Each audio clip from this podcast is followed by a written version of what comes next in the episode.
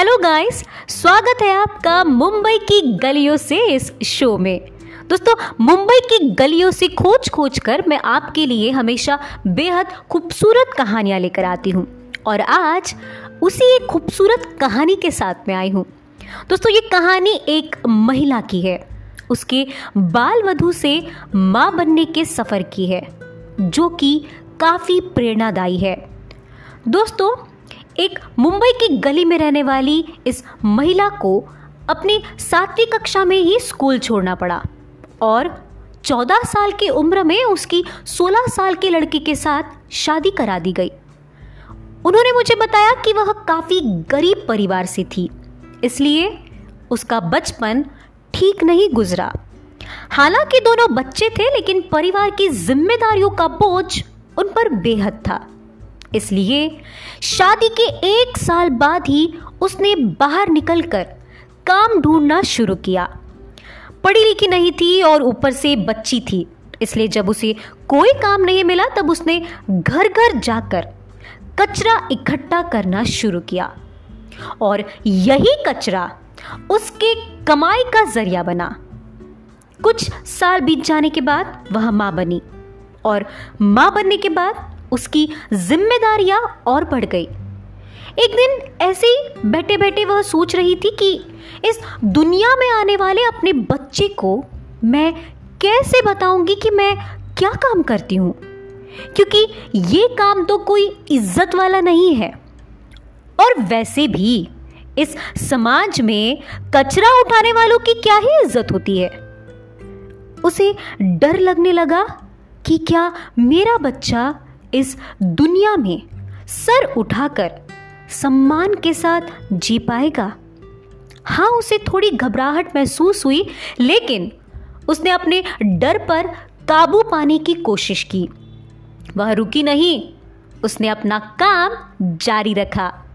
जब उसका बेटा बड़ा हुआ, तब उसने अपने इसी कचरे की कमाई से उसे स्कूल में दाखिला करवाया और उसकी शिक्षा पर पैसे खर्च करना शुरू किया।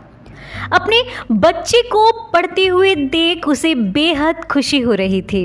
एक एक अलग सा सुकून और तसल्ली उसे मिल रही थी कि जिस गरीबी के अभाव से वह शिक्षा से वंचित रही, उसका बेटा नहीं है, वह पढ़ रहा है।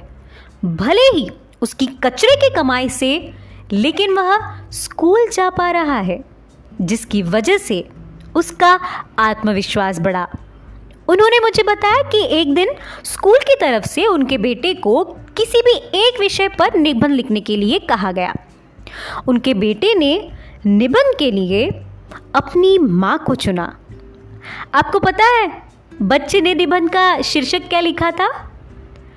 बच्चे ने लिखा था कि my mother keeps India clean बच्चे ने अपनी माँ के काम को छोटा नहीं, बल्कि बड़ा समझा। उसे गर्व है कि उसकी माँ कचरा उठाने का काम करती है। उन्होंने मुझे बताया कि उन्हें ये तो नहीं पता कि उसने इस पूरे निबंध में क्या लिखा है, क्योंकि वह पढ़ नहीं सकती पूरी तरीके से, समझ नहीं सकती। लेकिन जितना उसे समझा, उसे लगा कि उसने मेरे बारे में लिखा है, ये जानकर ही मैं बहुत खुश हूँ। मेरे बेटे को मेरे कचरा उठाने के काम पर गर्व है। मैं बेहद खुशनसीब माँ हूँ। और अब मैं खुद को किसी से भी छोटा नहीं समझती।